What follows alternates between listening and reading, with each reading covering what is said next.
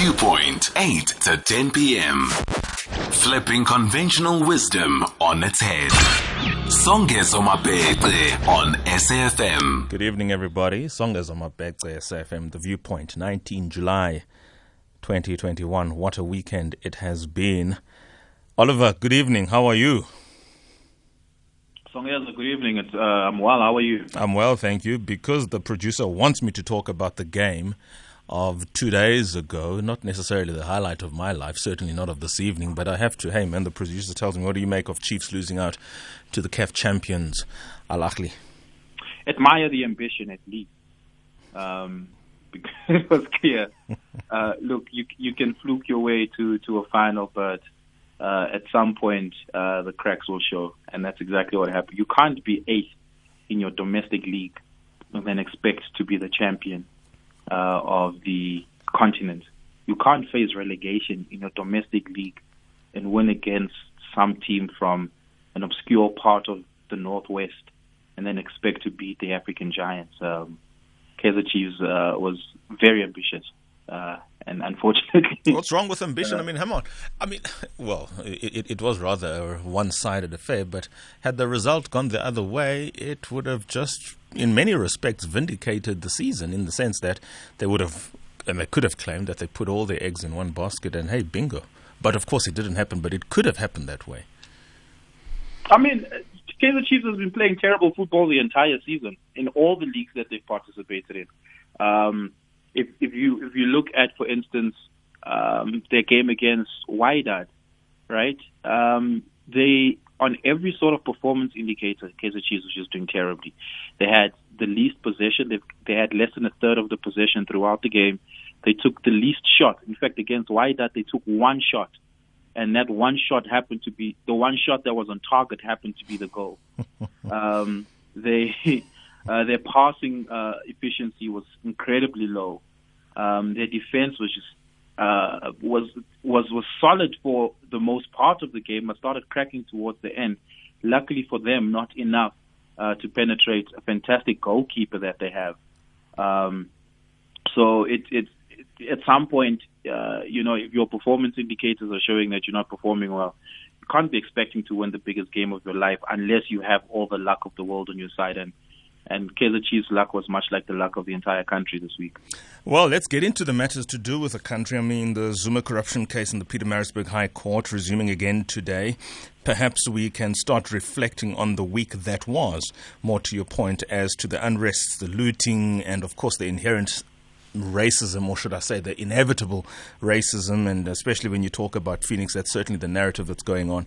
But KZN, KwaZulu Natal, the province, as well as Gauteng, to a lesser extent, but nonetheless to a significant extent, reeling from quite easily the most chaotic week in our democratic project of 27 years of age.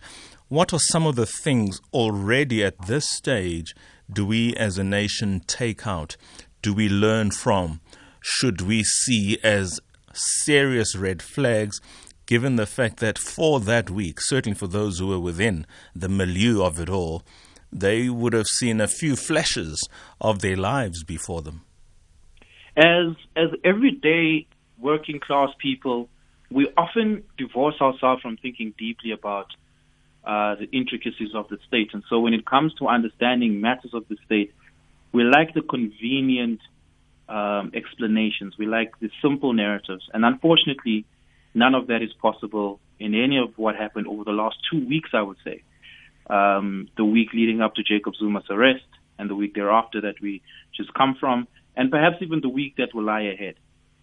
Um, and the reason for that is because um, all of the complexities of of inequality and inequity in South Africa started showing this week.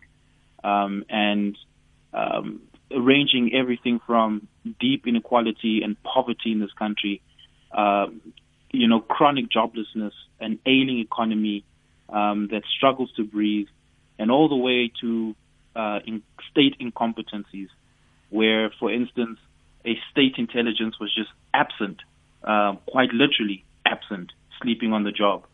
Um, all of those things came together and, and created the combustion of last week. Um, and you have to deal with each of those. You can't just take the one that, that works well for you and go with that, right? And so the lessons to take away from this is that we need uh, we, we need better security. Uh, our security cluster needs a reshuffle almost immediately. Um, Talking about that, let me interrupt you because I just forget the name of this retired general, clearly a high ranking official of the South African National Defence Force, saying something that really struck me. And I think when he said, or is said to have said, as the case may be, it is dangerous for the Deputy State Security Minister to go live on television and claim that he is broke. This, of course, in reference to Zizi Kodwa and his testimony yeah. at the state capture inquiry a couple of weeks before that when he said he doesn't have the money, doesn't have a stable job. While, of course, he was saying that to mitigate against the immediate threat of whatever may become of his evidence at the Zondo Commission of Inquiry into State Capture. Inadvertently, what he was also doing is digging his own grave from a security perspective. And I think it does dovetail with what you are saying insofar as it relates to the necessary um, musical chairs that have to take place in that cluster. I mean, uh, uh, uh, Zizi Kodwa's um, exuberant and expensive taste of life um, makes him a, a weak and uh, a, a, weak point for the state as far as state security and intelligence is concerned. I mean, if David Mahlobo could have been bought with spa dates so that he can give over rhino horn to uh, Taiwanese and Chinese poachers, what more is Zizi Kodwa who can't afford to pay back a million rand loan from almost a decade ago? Um, and and it, it, it, it honestly is shocking that, that, that Zizi insulted our intelligence in the way that he did, claiming to not have any meaningful employment. If that's the case, then the president must set him free so that he can go and look for gainful, meaningful employment so that he can afford the lifestyle he chooses to live. Um, and not do it at the expense of our security, at the expense of taxpayers, and at the expense of our democracy. Um, and, and, and, and perhaps that is instructive to just what is going on in the states, that we have people who are serving themselves and not serving the country, um, and people who perhaps when serving the country, uh, run into uh, difficult, um, you know, problems within the state, such as dealing with incompetent, self-serving uh, colleagues um, who, for all intents and purposes, are working against them. Right? There are early signs coming up telling us that state security was infiltrated, uh, that there are uh, state security operatives, for instance, intelligence operatives who are working against the state against the Ramaphosa administration. Well, we've known that uh, the, the Ramaphosa administration. Um, viewer doesn't agree with that statement. Yeah, well, and, and, that shows that there's just inconsistencies in, in, in government. She said uh, the, the chairperson of the portfolio committee yesterday asked, "Who are we to believe about what the case, what the situation was? Was it an insurrection? Was it not an insurrection?" Uh, is, is, is, is, is this a war on democracy? Is it not a war on democracy? So Nosiviwe uh, uh, um, clearly has, has not yet had a conversation with the president.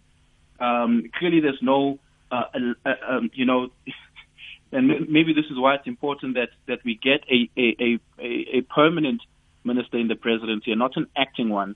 Because if we had a minister in the presidency that had his eye on the ball or her eye on the ball, uh, you would not have cabinet ministers uh, you know, contradicting the president or contradicting each other. Um, and, and, and I guess this is, this is really where cabinet really starts missing uh, Jackson Mthembu. Do you imagine this happening in the Zuma days? Do you imagine this happening even in the Mbeki or certainly in the Mandela days where the president speaks and one who serves at the leisure of that president speaks but speaks in the opposite direction? And there be no ramifications for that? Do you imagine any of those personalities, Mandela, Ramaphosa, I mean Mandela, Mbeki, and Zuma, going through that? That this one is going through. I mean, Zuma went through it with Ramaphosa on the night Pravin, uh, on the night uh, uh, Pravin got fired. Uh, off of a, a, a, fake intelligence report that we now know to be fake, right? Ramaphosa came out the very next morning and says, I have no idea what this uh, reshuffle was about. Um, the president hasn't discussed it with me or cabinet or the party. Uh, and then hours later came out and, and took back his statement, right?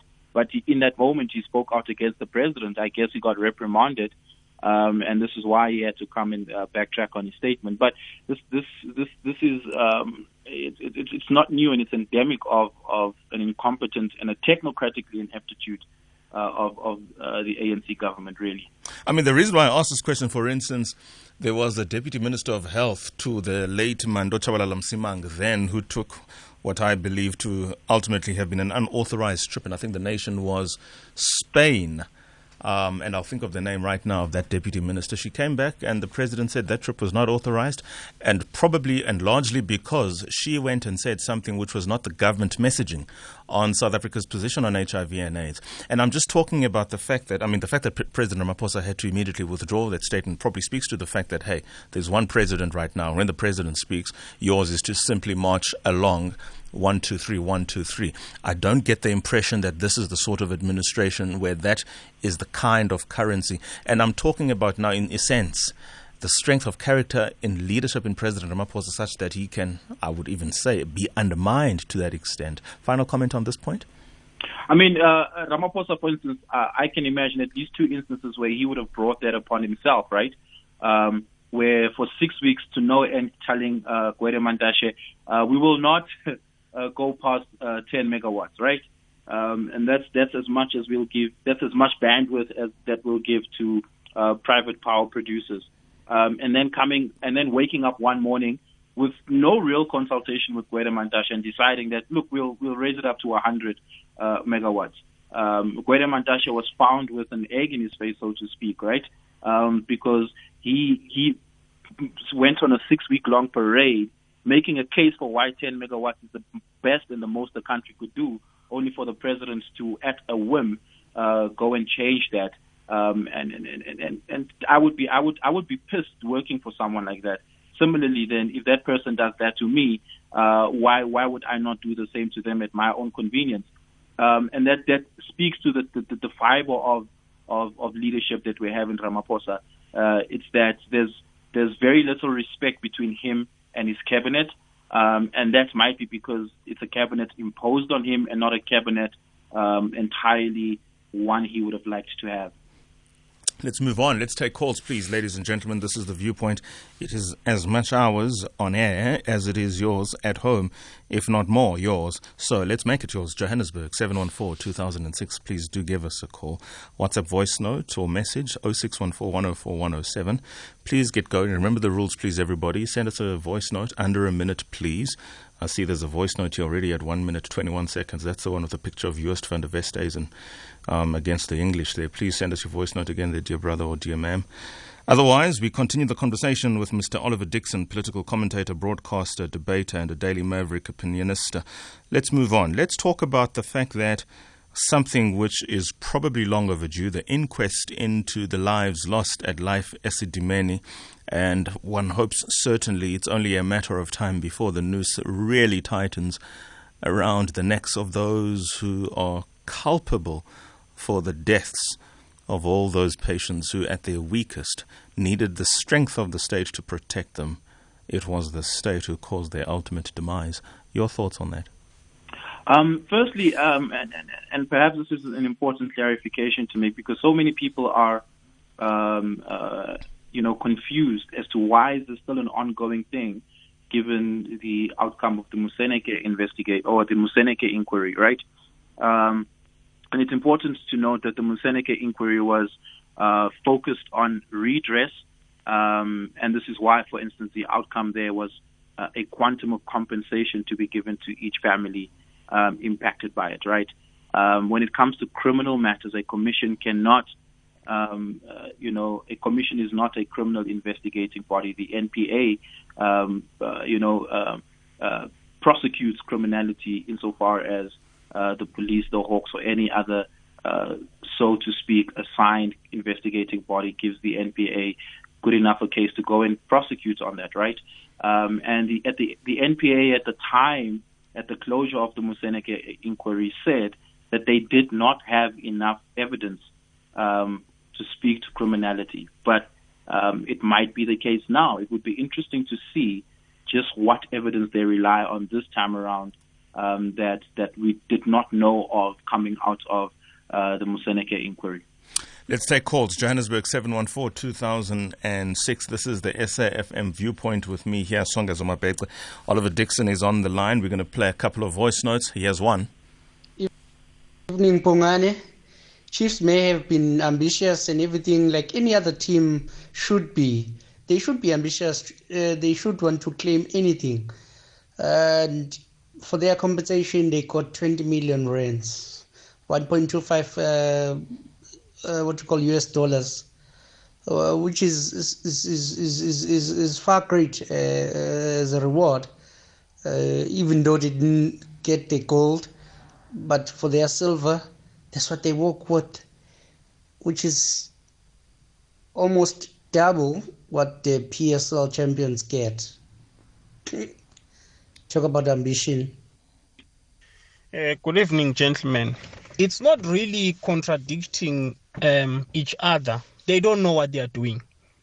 They don't know what they are doing. They've been caught wanting. I've been saying this for the longest time. We might think the insurgents are still in Mozambique while they are in our country. Our intelligence services lacks intelligence.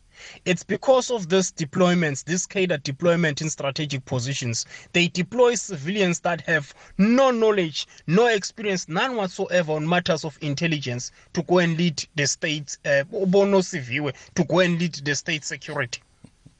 The apartheid generals of the past could track freedom fighters across the borders of South Africa. Our intelligence services, with all the technology they have at their disposal, they can't find sand in the desert. It's Honorable Monareng and Kylie. Quite scathing there. Let's go to Let's go to calls. I'm interested in callers have to say. Let me remind you, please, about the 90 second rule on the calls as well, everybody. The minute you start talking Mike Wandile and Anonymous in Durban, the sound that you hear is actually the time. It's not me disagreeing with you in any way. And when it goes, you put the phone down or we just drop you. It's not me being rude, it's just the way it is. Let's go first. Durban, Mike, good evening. Mike, Durban, good evening. Oh, yeah. Let's go to Mafikeng, Mahikeng. Wandile, good evening. Evening, uh, Songezo. Let me go straight to it. Yes, regarding regarding this uh, confusion between uh, uh, and uh, Ramaphosa, it's simply be- that uh, uh, is now uh, uh, showing itself like showing itself like the contradiction. It's all because of one thing: the ANC. There is. Which was the UDF. There is the UDF ANC, and there is the exile people, the people who went to exile, and there is this uh, UDF, the UDF cabal, which is the capitalist. So those capitalists want to drive us as if maybe like we don't understand. So I agree with Nosiviwe Mapisa uh, uh, on, on her statement. There is, there is nothing that is uh, uh, like a threat, maybe the, like the RET want to take over the country by means of the coup or whatsoever. There's nothing like that. They are just manufacturing some things just to take some comrades of the cabinet or of the ANC. We know the strategy is happening even on the ground level. Like they want to take some mayors out, some councillors out, just to make sure that a certain faction get to win and stay in power forever, forever. And uh, just uh, uh, as you all know that they, are, they, they they have inherited the the the they they had inherited those uh, uh, past uh, what should I call it? Uh, I don't know what's the name uh, uh, that I can. While use. you think about it, let's move on, shall we? Let's go to Peter in Bloem. Sorry, anonymous in Durban. Good evening, anonymous to say that you know what I think Mr. the EF leader, Mr. Julius Sello Malema, he's behind all of this. I don't think he likes Mr. Cyril Ramaphosa very much because I think he wants to run this country, and that's why he wants to unstabilize this country, right? Because Mr. Ramaphosa was with them for more than 20, 20 years, 26 years he's been there. Because I've got the book on hand that says uh, when he was uh, the um, uh, certain he was a treasury or something when he when Mr. I got his uh, in my file. I, I, don't have it on hand right now, and that he was with with Carolus. She was the secretary at the time, and uh, Cheryl Carolus, and she, he, they were there for many years. So I just want to say that you know what, I, Julius, he must his middle name is Fellow. If you put a UT, another L, two alphabets say UT, is a sell out Malema.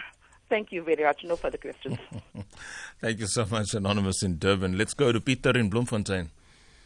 Ngeza, I'm so glad to get through to you. Thank you. Uh, Eldrina, was saying this afternoon that there's no insurrection because there's no face. But she's quite wrong because there's not only faces, there's also passwords between these people.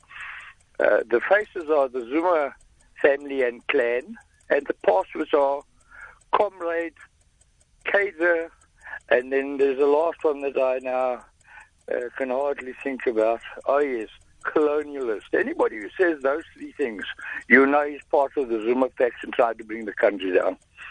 And that's all I wanted to say. Thank you so much, Peter and Bloemfontein. You're, you're welcome. Let's go to Durban. Mike, good evening. Greetings, Agassi and the listeners. Mm. Welcome to the new South Africa. Mike reporting from Durban, Durban's polluted and very rich beachfront area. My goodness. They went, it was chaos here. And it, it appears and looked like the police had been given instructions not to arrest anybody. They were just doing what they liked. The cops were sitting in the vehicles watching them. It, it, it, it was too terrible what was going on there. Is that the end of the report from Durban, Mike? Yeah. Thank you very you, much. You must see the you must see the beachfront area, the Shoprite, the spa, stores. They got into bottle stores and looted. People are selling stolen goods on the street, uh, walking around with bags and packets selling booze. Uh, a bottle of Captain Morgan and uh, and a, a bottle of exotic drink, 150 rand for two. hey? the government must open these bottle stores tomorrow morning. The people have a hut full. I work on the ground with these people here. I know them. They are hutful. They want the bottle stores open. Let's move on. Let's move on. Uh, your response to all of these calls, these comments, there are a few that I'll read after your response, though, because time is of the essence and against us, particularly for this segment. Oliver Dickson, final comments in view of what the callers have said? Uh, South Africa has a lot of uh, introspection to do um, over the next couple of months, over the next couple of years, in, in, in how we imagine our state to look like, because uh, if if we keep on the trajectory that we are currently on, uh, last week will become a common occurrence. Um, it will happen far more often than than, than we we would hope for. Um, and uh, last week was a, a moment for us to see the evidence of our current doing, and and and and that should inspire us to reinvest in the politics of the common good, um, because it is it is only through that I believe um, that we're able to deal with inequity, that we're able to deal with our security and crime problem, and deal with the confluence of issues uh, plaguing the state, such as incompetence and corruption, um, and and and really, you know, reimagine um, the South Africa of tomorrow. And it's it's upon young people really to start that conversation and own it, not just to have a conversation, but to act on it. Let's leave it there. Thank you so much, my dear brother. Much appreciated. Okay, I've been told I've got two more voice notes, so let's quickly play them then, and you'll respond finally.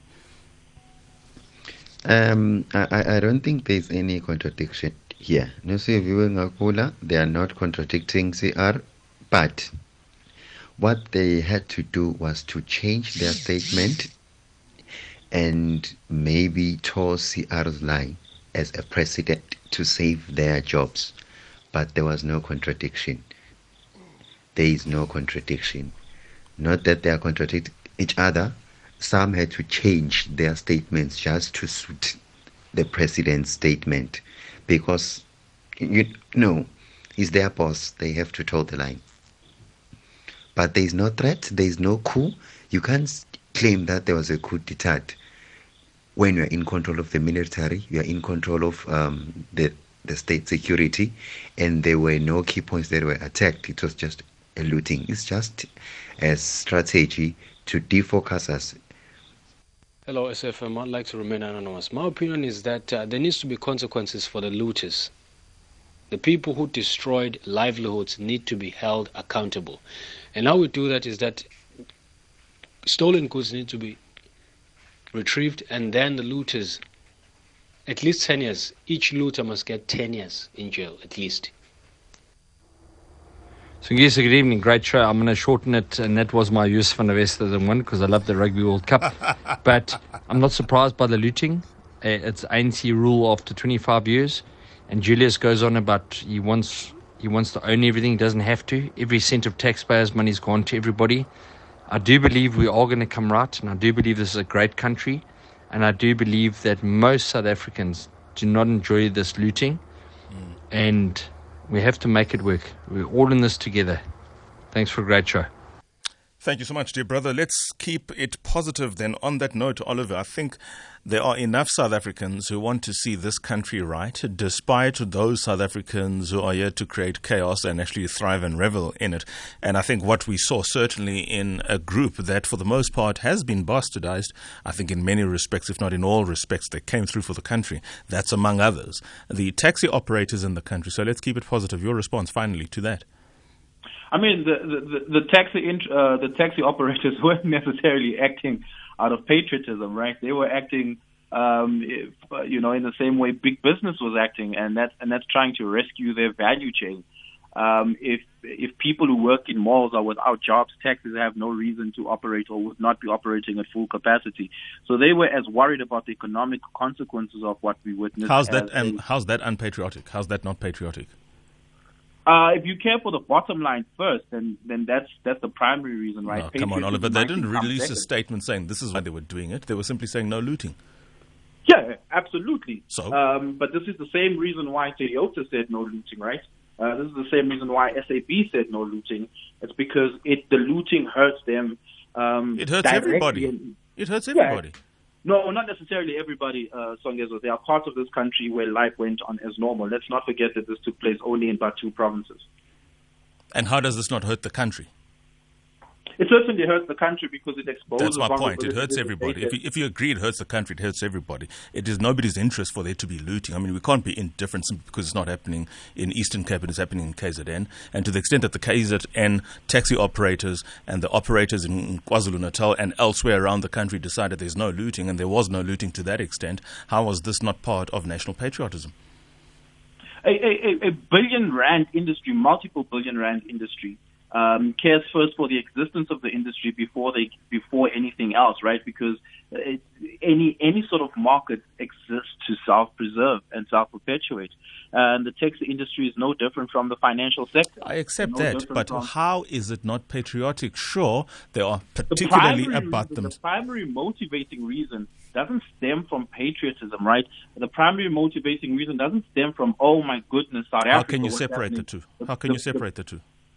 How can you separate uh, the two? Because their industry is what is good for this country. It keeps the economy going. No, it absolutely. keeps livelihoods there. So whatever their reasoning is, how do you separate that that you suppose is purely because of profit and investing in themselves over primarily their country? How do you not, separate not the two?